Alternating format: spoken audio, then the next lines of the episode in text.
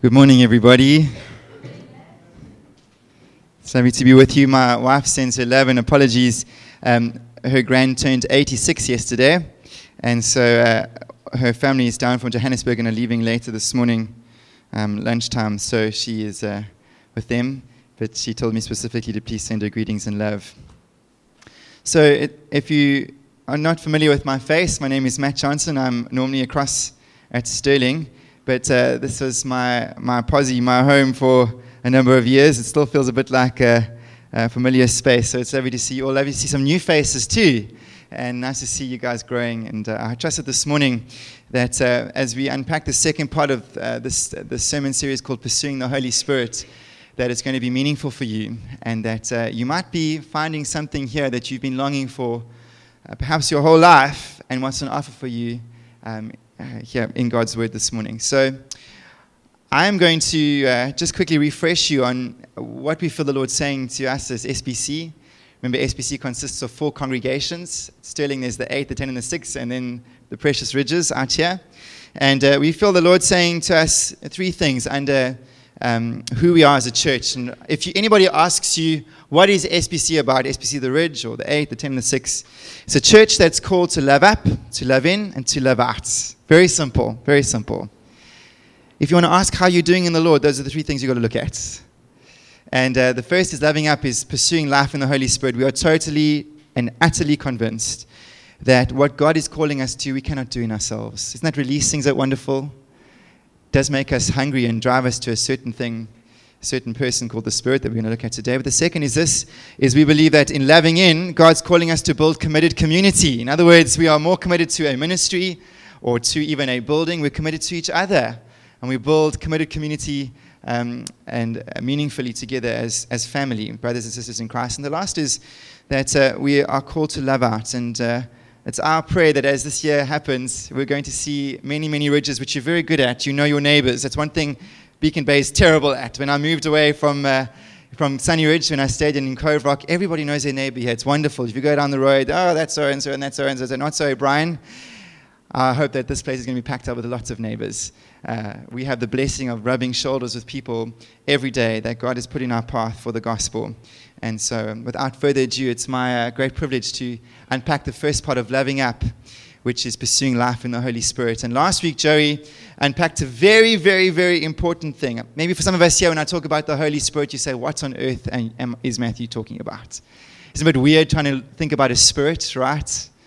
And we said last week, Joey said that he's a person. In other words, he's got a personality. He's not an it or a thing or an experience. I hope that's real for you today. When I talk about the Holy Spirit, we're not talking about some electric current or, you know, like Star Wars, may the force be with you. That's not what we're talking about. We're talking about somebody who is as real as Mark Wood and uh, speaks and moves in our lives. And so the right response is understanding that He's God, He's one of the member of the Godhead is that we have to start by saying it's not what the Holy Spirit can do for us or how much we can get of the Holy Spirit. We have to start by saying, how much can the Holy Spirit have of me? That's the right response of worship. But today I want to unpack the second part, which is the work of the Holy Spirit. And really, what we're trying to do is we're trying to come to grips with who this person is of the Spirit. But particularly today, this is very important. We have to recognize He does something.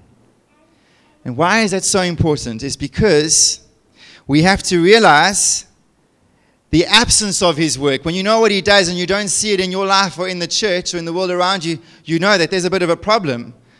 And when you see it happening, ah, you can go, yes, God's Spirit's here. You can start to celebrate his work when you see its presence. And, and the second thing is this is really today, if last week was the right response of starting with worship, the right response this week is recognizing how much we need the Holy Spirit. And that's where I want to start today is there are four fundamental principles around the work of the Holy Spirit that we need to see if we're going to understand how much we need Him in our life. And the first thing is, when we open up our Bibles, the first thing we see about the Holy Spirit is that wherever the Spirit is, He brings life. It is the most wonderful thing that when you open up the second verse, how many of you have tried to read your Bible from start to finish, like myself, and never quite finished after how many times of trying? And you open up Genesis chapter 1, not so? And you go, In the beginning, God created the heavens and the earth. And after the third chapter, you're like, oh Lord, how many more of us ought to go? And you kind of find something else, not so? But we know the first two verses well. Did you ever notice that you can't get past the first and, and the second verse of your Bible without hearing the Holy Spirit?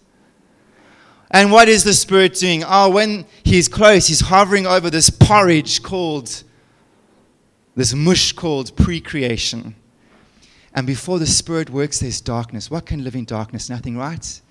How many of you try to grow a plant in a, in a dark room? It dies. Not so? We have this awful plant in our house which you have to keep moving around and it keeps dying on us because we can't get the right place. Because the right place is it needs sunlight. Oh! And then you see suddenly where before the Spirit moves, everything's a mess. Let me tell you. That's the truth of your life and mine. Before you encounter the Holy Spirit, life's a mess. Inside, it's a mess. And it's like darkness. There is no life. And then suddenly, it's the most wonderful thing. God commands. God the Father says in verse 2, or uh, verse 3, says, Let there be light. Oh, and suddenly there's light. Remember what Joey said last week? He said, when you look at the Father, Son, and Holy Spirit, the Father is the great planner. He commands. Oh, but what brings the power for that command to come into being? It's the Holy Spirit.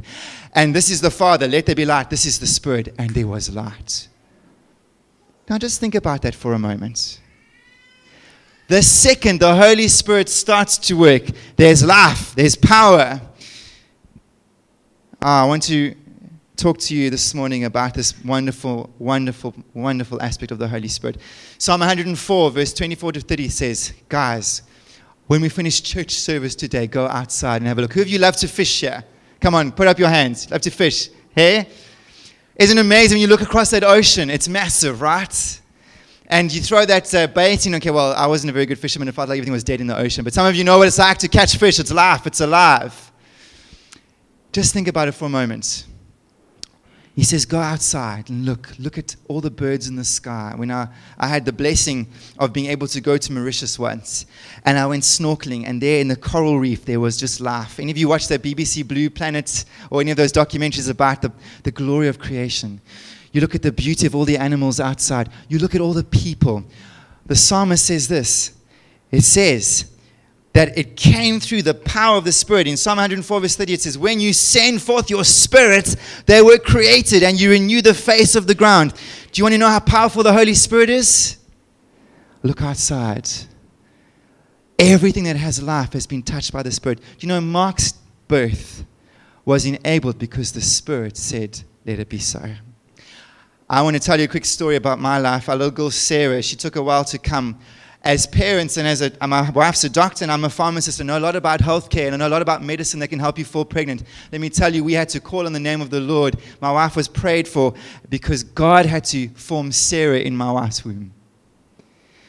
I say to you today, guys, Scripture says when you look at the power of the Spirit, is all of creation is teeming with life because the Spirit brought it into being.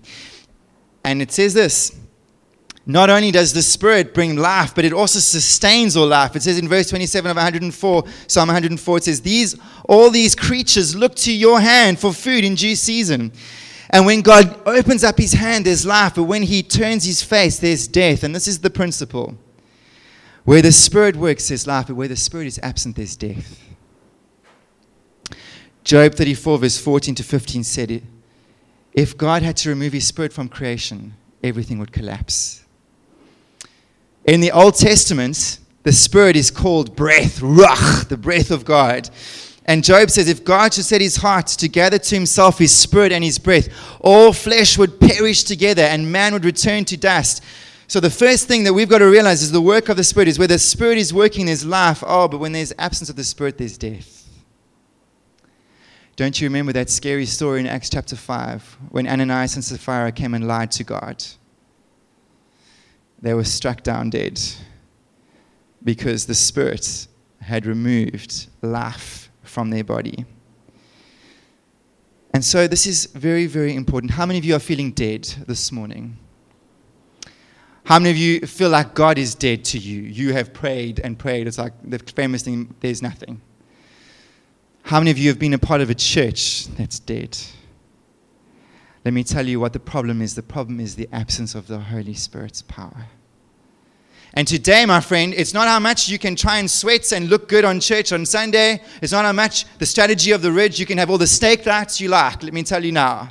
You can do all the work and sweat of holiday clubs like SBC Stirling does, but without the power of the Spirit, let me tell you, it's dead, and people know it. And I want to point out to you today if you are here by the will of God, my friend, if you are here because God has decided that you have breath, who are you accountable for with your life? You might say, What point is this God in heaven? What right does he have over my body? I'll tell you what right he has.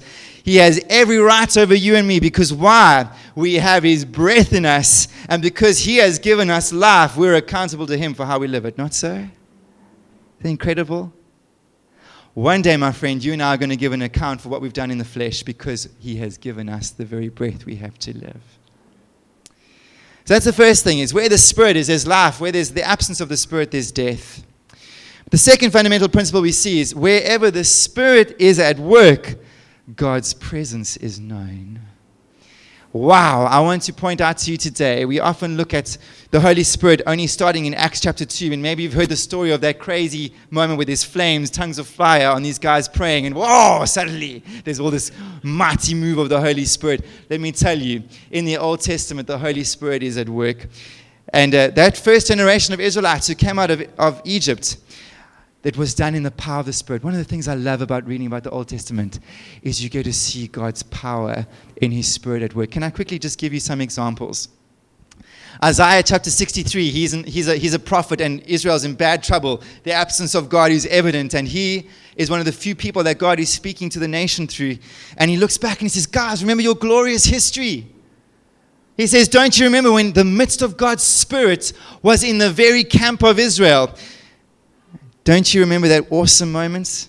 When Moses picks up his little staff, it's like a toothpick, and you've got a two million Israelites behind him, and they're stuck, and he smacks the water of the Red Sea, and suddenly the Red Sea parts. And there on either side, you've got these walls of water, and they move through on dry ground. That was the power of the Spirit, my friend. Who would have liked to have been there? I would have. Hey, yo. And then he's not done yet. He says, every day there was this pillar of cloud that would come, and the beauty of this cloud, it was the presence of the Spirit.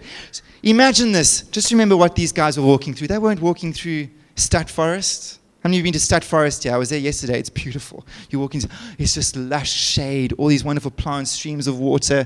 The town's not looking so good, but we're praying about that. But Sadaham is this glorious. It wasn't like Sturt. It was a wilderness. It was a desert. Anybody been to Namibia or something like Northern Cape or the Karoo? Is there lots of water there? Let me tell you, it's hot, right? And at night it is freezing cold. Anybody camped in the desert? Felt like I have a few times. Here is this pillar of cloud by day. It would bring shade to these Israelites and it would stop. And everybody would have to stop until this cloud would move and say, okay, it's time to go. And at night, it would be a pillar of, of fire so that when it was freezing cold, the people would feel all warm. Don't you think it was amazing to have God's presence with them in the camp? Who'd have you liked that? I would have loved that, right? He might say, imagine, over which truck must I work on next? Over which people must have discipline next. My dad never seemed to have a problem. He seemed to have a Holy Spirit discernment of which child needed to, to needed some help. But guys, today these men walked and these women walked with this spirit in the midst of them, as Isaiah, Isaiah 63 says. And you know what it was? Moses built this little tent. God gave him the pattern, and what would happen is he would get up in the morning and everyone would come out of their tents and they watched Moses walk into this tent, and this pillar of cloud would come on this tent, and Moses would be in the Spirit of God. And he would come out, and when he came out, he'd be shining. That so much so, he would be terrified. All the people would be terrified. They would tell Moses, You've got to veil yourself because the glory of the Lord was in the midst of that tent. And when Moses came out, he was changed. I'll tell you, else, I'll tell you what else the Spirit would do. There was a moment when finally Israel came to the promised land and there was this temple. Remember Solomon? He had 900 wives. Don't know how he afforded that, but anyway, he must have been super rich. 900 wives. Imagine that. And he prays for the glory of the Lord to fill this temple. And the priests were in the temple, it was so powerful, they had to run out of the holy place because the glory of the Lord, the Spirit, had come and dwelt in this temple. Don't you think if you were a Jew, Em, don't you think that if you were in Jerusalem, you'd be comforted knowing that God was in the city? That when you lifted up your prayers to the temple or when you offered your sacrifice, you knew God's Spirit was there. He was with us. We're going to be okay. God's in the camp. Now, the fundamental principle is when the Holy Spirit is present, you get a sense of God is here. The third fundamental principle is this is that when the Holy Spirit is at work, there is power. You know what I love about the Old Testament is a, there's a bunch of skirmunkels. They're all these weak people. None of them are, are great. Let me tell you, they weren't very intelligent. You know that Moses had a stutter. Anybody here struggles to speak eloquently? Like if you had to say, like Mark always challenged me, Matt, share your testimony, share your testimony. Have you shared your testimony? And you're like, I stutter. Imagine being asked to lead two million people and you can't talk properly. Imagine having the, a, a, a criminal record of being a murderer. My friend, that's what was Moses. He killed somebody. And God says, I want you let me tell you, he used the, a prostitute called Rahab was used by the Spirit of God. Anybody got a shady background? If anyone had found out and turned to those BC chapters in your life, you go, woo, maybe they won't be so impressed with uh, me taking communion this morning. Let me tell you, if that is you this morning, God is not interested in your intellect. He's not interested in your capacity, your physical strength, or your, your talents. What He's interested in is, do you have a heart to be used by Him? Because when He taps you on the shoulder, all that matters is whether or not you respond. Wow, because what makes a difference in your life? Is it your brilliance? Is it your beauty? Is it how nice you talk? Is is it the way how much you know the Bible or how much you can pray? My friend, if you read scripture over and over again, the distinguishing mark of anybody did anything for God was that the Holy Spirit was on them. The Holy Spirit took a man like Joshua, who had to lead two million people into the promised land, and gave him wisdom to do it. Numbers 27, verse 18. These judges, if you want to read the book of Judges, the most depressing but also the most fascinating book, these men would be picked by the hand of God, and they were nobodies before the Holy Spirit came on them. Let me tell you now if you want some encouragement, read the story of Gideon. Who remembers the story of Gideon? Yeah, I'll tell you if you don't because I love it here's this guy, he's a little wimp. There's nothing else you can do to describe him. He's, he is so scared of Israel's enemies that he's standing, I think, in a wine press and he's trying to grind his wheat because he's worried that someone's going to come and steal it. And this angel comes and says, Gideon, you mighty warrior. And Gideon looks behind his shoulder.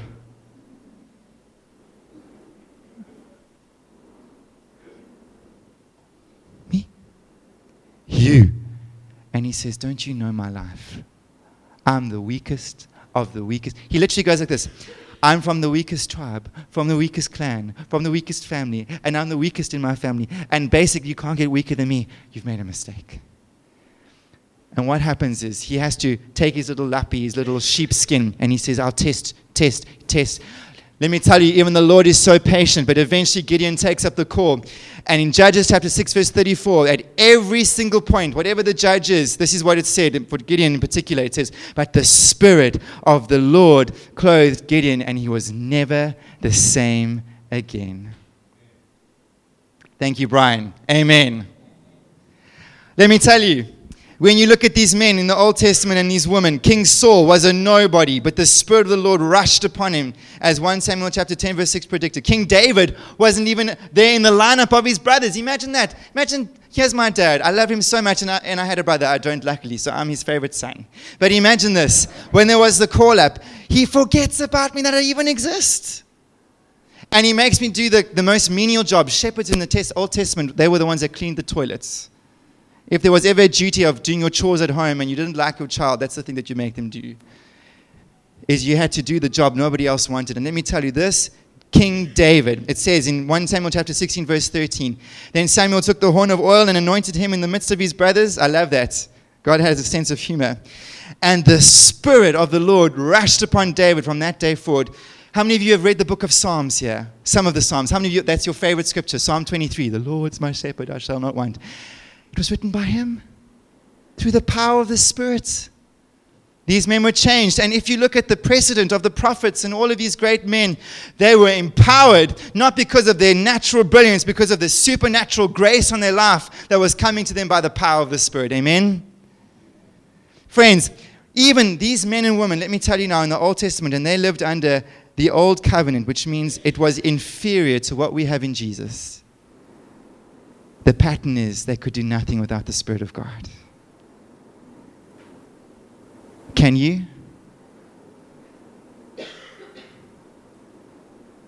You see, what these men and women realized was even this wonderful sense of God's power coming in through the Spirit, bringing life and God's power coming in the Spirit, bringing the very presence of God, and God's power coming in the Spirit, bringing power for service and power to move in this nation forward in the things of God and destroy its enemies and build temples and achieve great things for His name. Let me tell you now, they knew that what they had experienced was only just the beginning, and so much more was on its way. Can I tell you now, if Moses was here, he would be so jealous. Because what he got to experience in the tent or tabernacle was suddenly made possible for any Christian to experience in the quietness of their own bedroom, kneeling down. Because what these old prophets and old men and women of the Old Testament realized, they realized they were just getting a taste, and God was promising something much more. And it was going to come. And if you read in your Bibles, you will notice that as you move through the Old Testament and as you see the collapse of Israel's religion and the collapse of Israel's devotion, these men and women were looking forward to a future moment when God was going to do something so powerful by the Spirit. And it's explained like this in Ezekiel chapter 36, verse 26 to 27, where God says, And I will give you a new heart and a new spirit I will put within you. And I will remove the heart of stone from your flesh and give you a heart of flesh. And this is the beauty of it. Verse 27 of Ezekiel chapter 36. And I will put my spirit within you and cause you to walk in my statutes and be careful to obey my rules. There will come a time when God wouldn't put his spirit just in a place called a temple. He was going to put it in his people. And this spirit of God would not be a, a sort of uh, subcontracted uh, spirit, it would be the very presence of God himself. And no longer would we walk around a building so that we would have to kind of know if we have to go there three times a year to offer up some sacrifice so we can get close to the spirit of God. No, no. The spirit of God was going to be in us and was going to take us to new heights of godliness, that He would teach us what pleased God and what didn't. And Joel chapter 2, verse 28 and 29 said this, and it shall come to pass afterwards that I will pour out my spirit on all flesh. And your sons, oh, I pray this for Elijah, and your daughters, I pray this for Sarah, shall prophesy. And your old men, isn't that wonderful, Dad? Old men shall dream dreams. I'm teasing you. You can laugh. My dad loves me. I get away with too much. And your young men shall see visions. Even on the male and female servants on those days, I will pour out my spirit. On domestic workers, after those who have got no education, on old grannies and grandpas, on those that are qualified and those who are not qualified, those who have are great in this world.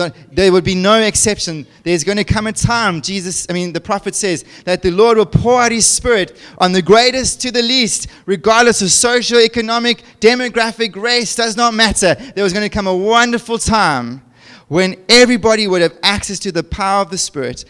Isn't that wonderful? Because in the Old Testament, only a group of priests got to experience it. And suddenly God's saying, No, no, this is for you. It's coming. Well, I'm almost there. The fourth and final principle I want to point out before we look at the, at the life of Christ is that when the Spirit is working, you get a sense of either the pleasure or displeasure of God. This is a mighty thing. The Holy Spirit reflects the pleasure and displeasure of God. Friends, I challenge you this year, if you want to set yourself a challenge, this is the book that you need to read. And as you read through the Old Testament, let me point out something very, very important. The work of the Holy Spirit was not automatic in God's people. Their response, whether they were obedient or whether they had faith, determined how much He worked. Now, let me explain this to you. Do you remember that first generation of Israelites that I told you about? Who got to experience the Holy Spirit in the very midst of their camp. Man, the Holy Spirit gave them breakfast every morning called manna. Brought quail in. the Holy Spirit had. Imagine this, I was thinking about it. I have kids that keep growing. You have to keep buying new clothes. For 40 years, God made sure none of the Israelites had to shop by the power of the Spirit. If you think about all that God did for them and all of the evidence of God's Spirit inside at work within them as a people, there came a moment when God said, After all of my years of faithfulness, I'm needing you to show obedience and faith. There's the promised land. That's where your promise is. That's where I need you to go. And they send out, is it 10 spies or 12? I can't remember. 12 spies, that's right. 12 spies. And two of them come back called Caleb and Joshua saying, This is the land. We're going to take it. Come on, let's go. God's with us. All of these last two or three years, God has proven himself over and over and over. He's with us. He's with us. He's with us. And the 10 other ones say, No way, Jose. Too big, too powerful, too difficult, too complicated. There's no ways we're ever going to do this. And the people believe those who doubt. And let me tell you what happened according to Isaiah. Isaiah tells us in chapter 63, verse 10, he said, But they rebelled and grieved his Holy Spirit, and therefore he turned to be their enemy and himself fought against them. What happened was they missed their moment.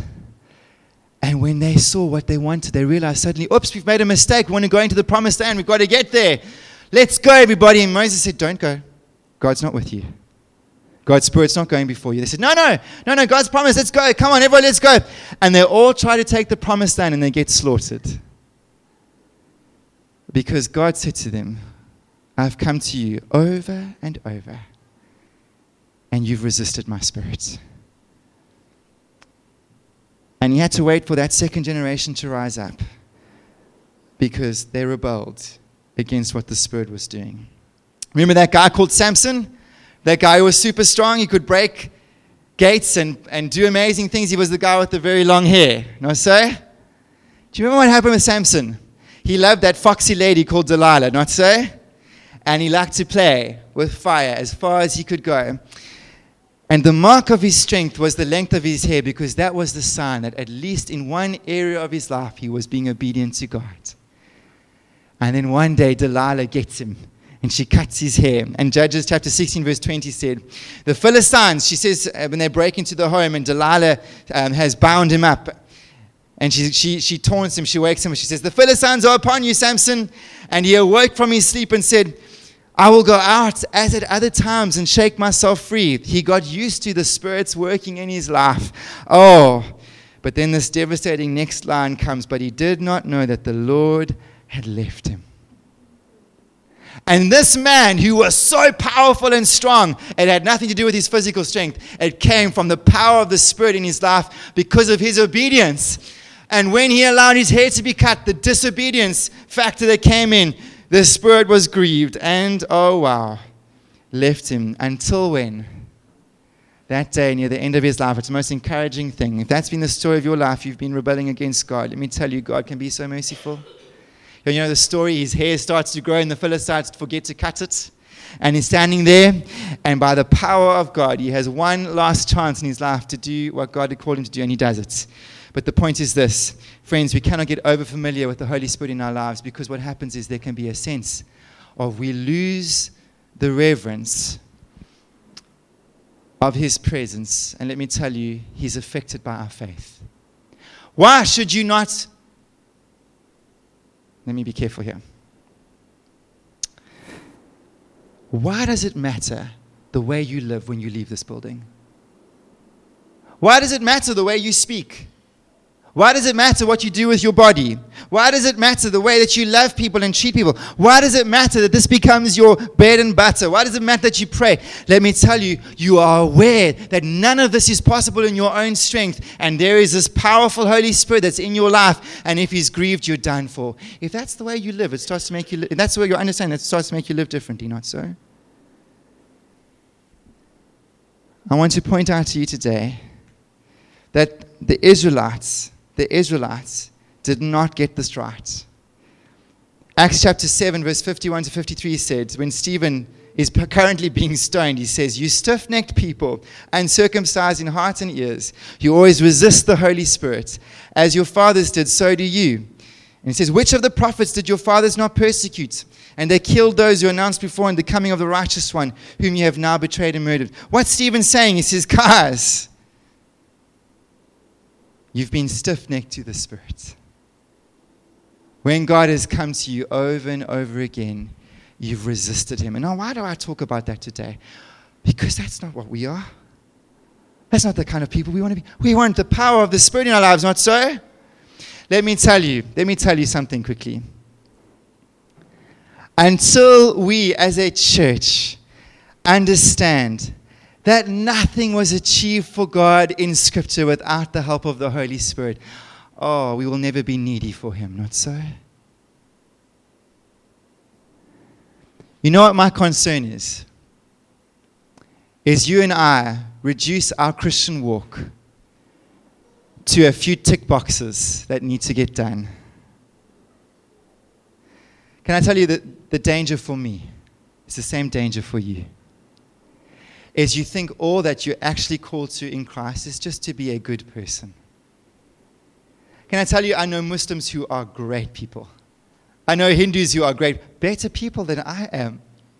Welcome me into their home. When I worked with them in Cape Town, a number of guys of different religions, even atheists, let me tell you, they did better jobs of loving their friends than what I did. Guys, God is not calling us just to be good people. If that is the sum total of what we think we're being called to, let me tell you, you will have no need for Jesus. In actual fact, heaven will be close to you because what do you need to be saved from? If, if it's all about just being good, we can do that ourselves, can't we? Can I tell you what God is calling us to? It is to a life that is impossible within ourselves. Let me tell you this thing of being called to love up, love in, love out, if you take it seriously, it will drive you to your needs in prayer. Owen works with very difficult people, not so, not so Owen? Him and I have conversations about when we call to love, guys, and not just love them if they love us back. No, no. To love up, to love in, to love out. In other words, you're not loving up. It's loving your God with all your heart, with all your soul, with all your mind, with all your strength. That means when you're tired. That means when you're frustrated. That means when you're weary. Doesn't matter what the context is. Every aspect of your life is given in total devotion to God. Anybody do that in their natural selves? How about this? Loving in. How about loving the brother next to you that really annoys you? Do you know what? One thing I've realized about family is you can never choose them. Not so? We've just come out of Christmas. Isn't that the crazy time when you've got the crazy uncle coming down, the one that eats too much and never does anything, always goes to sleep, and everybody else is tidying up? You've got all these crazy people that come down and invade your home. Do you love all of them equally? Anne-Marie's the only honest one here. Friends, how about loving out? Oh, God, help us. Let me tell you, there are many things in our hearts Instead of loving our fellow South Africans, we hate them. Let me just push a little bit here this morning. Ridges, we have got hateful attitudes in our hearts to certain South Africans that are called as fellow citizens in this country. That we're called to love equally.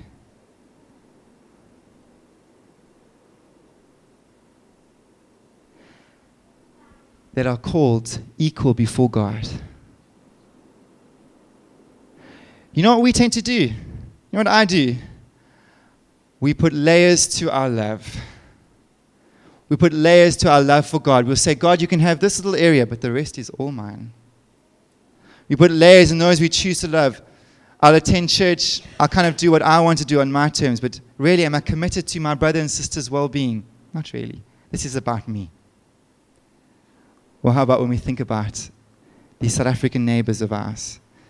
That God says, I didn't put you in New Zealand. I didn't put you in Australia. I didn't put you in the UK. I put you here. And if you believe in a sovereign God, my friend, that's my, my conversation with God is going, if I was born a South African, don't you think God's behind that? If I was put here in East London, I was sovereignly brought to this city, and the greatest thing that happened to me in this, in this city was to come to Sunny Ridge and to live in this area. Let me tell you, you've got something special here, guys. I go to Stirling, There is something missing that side of the river that you guys have got. And I want to point out to you today when are we going to start to see that the life that God is calling us to, it's the most exciting life. I want to tell you, some of us here are so bored. We wake up and we, you know when you start to moan and complain, it's because you're so bored. You know when my daughter starts to moan and complain is when she's bored. Daddy, won't you come and do something with me? I'm going to read a book. Or do. That's what we lack spiritually. You know when Christians start to complain is they lack challenge.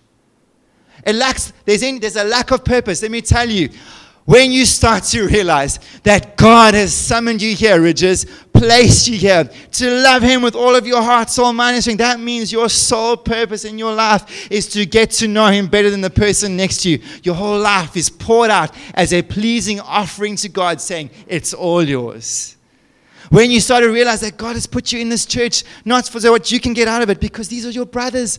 And when you start to realize there's an absence of the Spirit, oh man, maybe in yourself and in your brothers and sisters, it starts to bug you. You start to see that the normal Christian life is that these people were spirit filled, spirit empowered. There was life in their fellowship, life in their witness, life in their worship. You start to realize there's something missing. I've got to pray. I've got to pray that this congregation becomes alive in the Spirit because its absence means that there's death. Oh, and what does that really affect? It affects God's glory here. It affects our witness here. Don't you want to grow bigger, Ridge? Don't you want to grow deeper, Ridge? Don't you want to grow higher, Ridge? Let me tell you how it's going to happen. It comes through pursuing the empowering of the Holy Spirit. Die to the good life, be resurrected to the godly.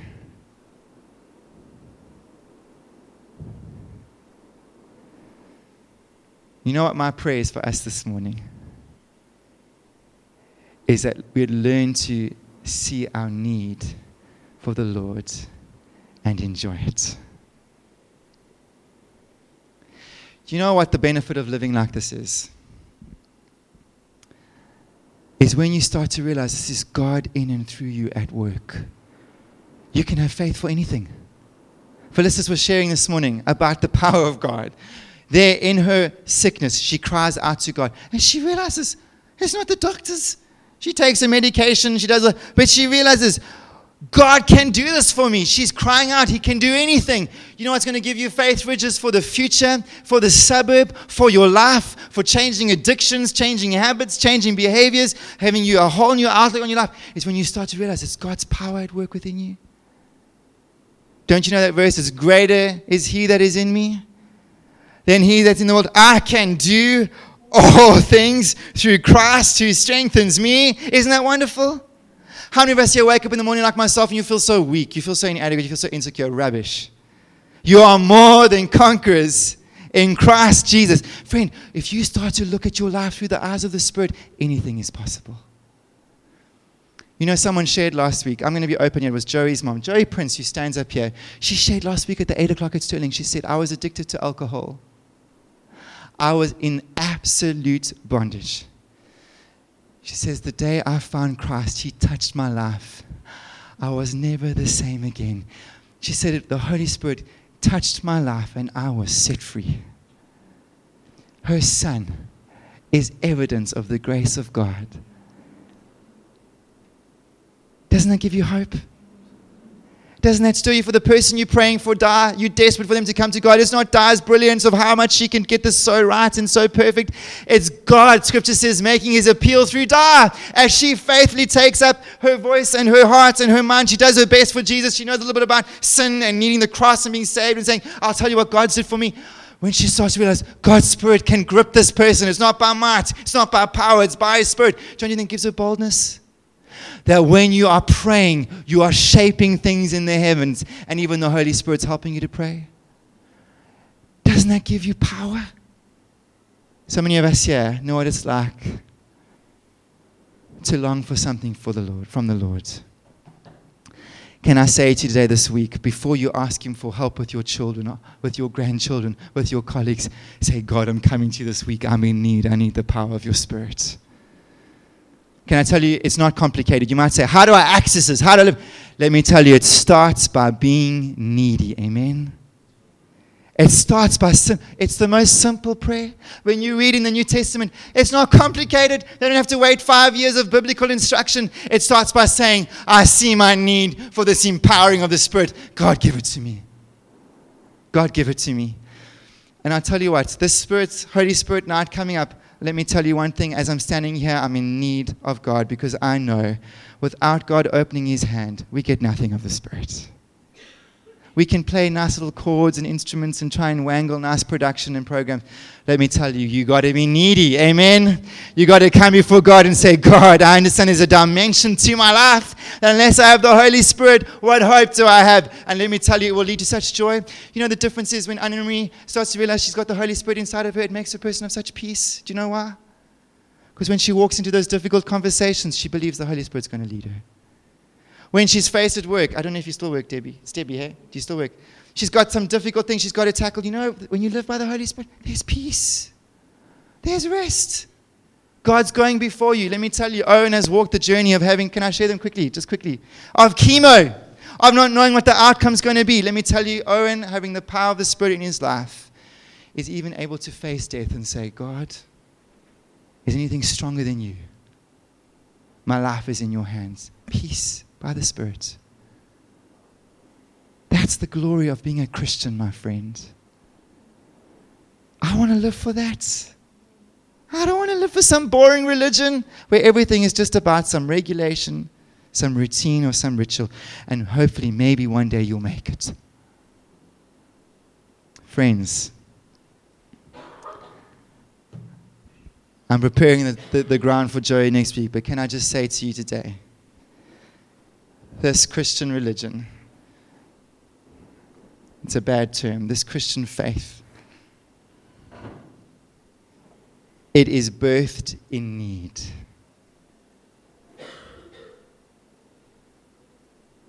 You start the Christian faith by understanding you've got no ability to do what God requires of you to get to heaven. Is that you this morning? Do you believe that your good works are going to get you to heaven? Good luck, my friend second salvation comes is the second you see, this is my only hope. It's Jesus. It's Jesus. And this morning, that's what we're going to do. This is symbolic of what we hold to as a church. This fruit juice, it's symbolic of Christ's blood. This bread is symbolic of his body. If you have not come to the place of saying, if I had to ask you today, if you get summoned to heaven, what would your uh, answer be to God when He says, Why shall I let you in? If it's, I'm a good person, if it's, uh, I've tried really hard, no, it's Christ has died. That's got to be your answer. If you're not there yet, and there's something inside of you kicking against that, this is not for you just yet, and we want to help you get to that place. But this is for somebody who is needy, my friend. It's needy. And you were birthed that way in Christ, and you are kept that way in Christ. That's how it works. Is you never stop needing his empowering. And today, I'm going to cut, I'm going to, Brian, forgive me, I'm just going to pray and we're going to move into communion quickly. Is that okay? So I'm just going to pray on behalf of the elements. I don't want to uh, take up too much more time. But, church, as we take the cup and the bread this morning, I want you to ask yourself Lord, what is my level of need before you this morning? Okay? No heavy, don't worry. If there's no need, say, Jesus, as I'm taking this bread and this cup, as I've needed you for salvation, give me a fresh need again for your spirit. You say that to him? Awaken me again. I need you. For those of you that are going, I'm there, I need it, I, I need. Do you know what gives you access to the Holy Spirit? It's the grace of God. It's you coming and repenting of sin. If there's anything in your life that you know has grieved the Spirit, deal with it now. Don't get complicated. Don't get depressed. Don't feel guilty. This is the thing that makes you ready to receive the fullness of the Spirit. And you say, you bring it to the Lord today. You say, Jesus, would you give me what you paid for with your body and blood? I'm longing, I'm desperate for more of your Spirit. Amen? All right, so let's enjoy this time together. I'm going to ask Brian and Mark, would you come and just hand out the elements? And uh, I'm going to ask you to hold on to the elements, and then we're going to eat and drink together in joy, right? We're going to trust the Lord together for this journey that we're on with the Holy Spirit, that He's going to come and lead us.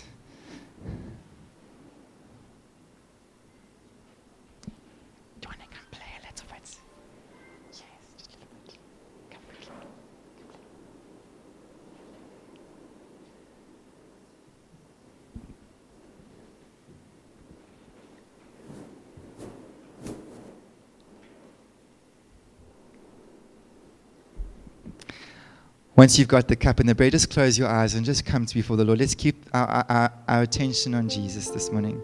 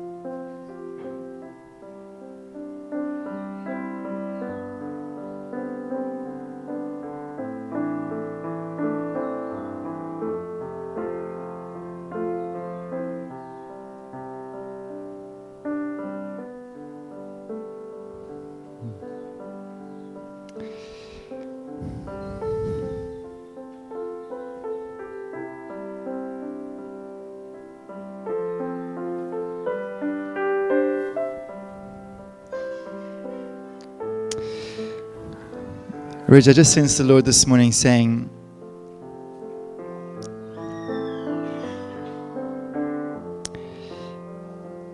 that what you're holding in your hand, this bread and this cup, is what's brought you the right for the Holy Spirit in your life. And I just sense the Lord saying to you, Ridge, I have paid the price for you to enjoy my Spirit and for you this morning to have great encouragement that the Lord has given you the Spirit to be enjoyed, to be pursued.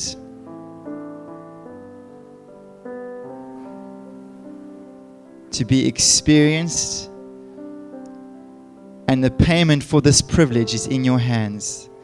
Christ has died so that you might enjoy the fruits of his resurrection, which is the sending of the Holy Spirit. He is your privilege, he is your right. That's the word. He is your birthright. And I just sense for some of us here, we want the Holy Spirit, but we really feel quite weak. We feel quite sinful. We feel quite unable, Lord. But I pray today, Lord Jesus, for anybody here that is doubting whether or not you're wanting to move in their life by the power of the Spirit, would you give them comfort? And would you give them confidence this morning as they hold these symbols of the body and blood of Christ that the Spirit is for them through Jesus? That for some of us here, we're disappointed with our lives. Maybe your whole life you look back and say, This hasn't been the life that I've experienced, but you want it. But you're feeling a little bit shy. I just pray this morning, Lord, if there's anybody here that's holding back because they feel they're not worthy, Lord, I ask that Jesus, your body and blood, would give them great confidence that, Lord, if they're a child of God this morning, the Spirit is for them. The Spirit is for them. And so, Lord, you know that I've nudged a bit this morning, but God, it's only that we might see our need for this precious gift of the Spirit. And I pray that as a church, we would grow in the joy of knowing what it means to walk by the Spirit, of our leaning into Him. We'd become a church of prayer, a church that pursues what really is life, a church that understands the anointing of the Holy Spirit, that becomes a people that are empowered with the living God. That when people see us, they would see the glory of God that this world is looking for, coming by the mark of the Spirit's power upon His people. We pray this in your precious name. So let's eat together, let's drink together, let's rejoice together. Let's take the cup and the bread.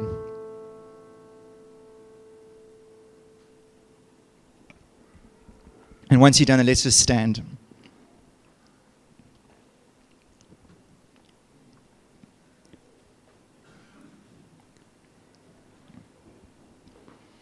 Father, we rejoice in you this morning.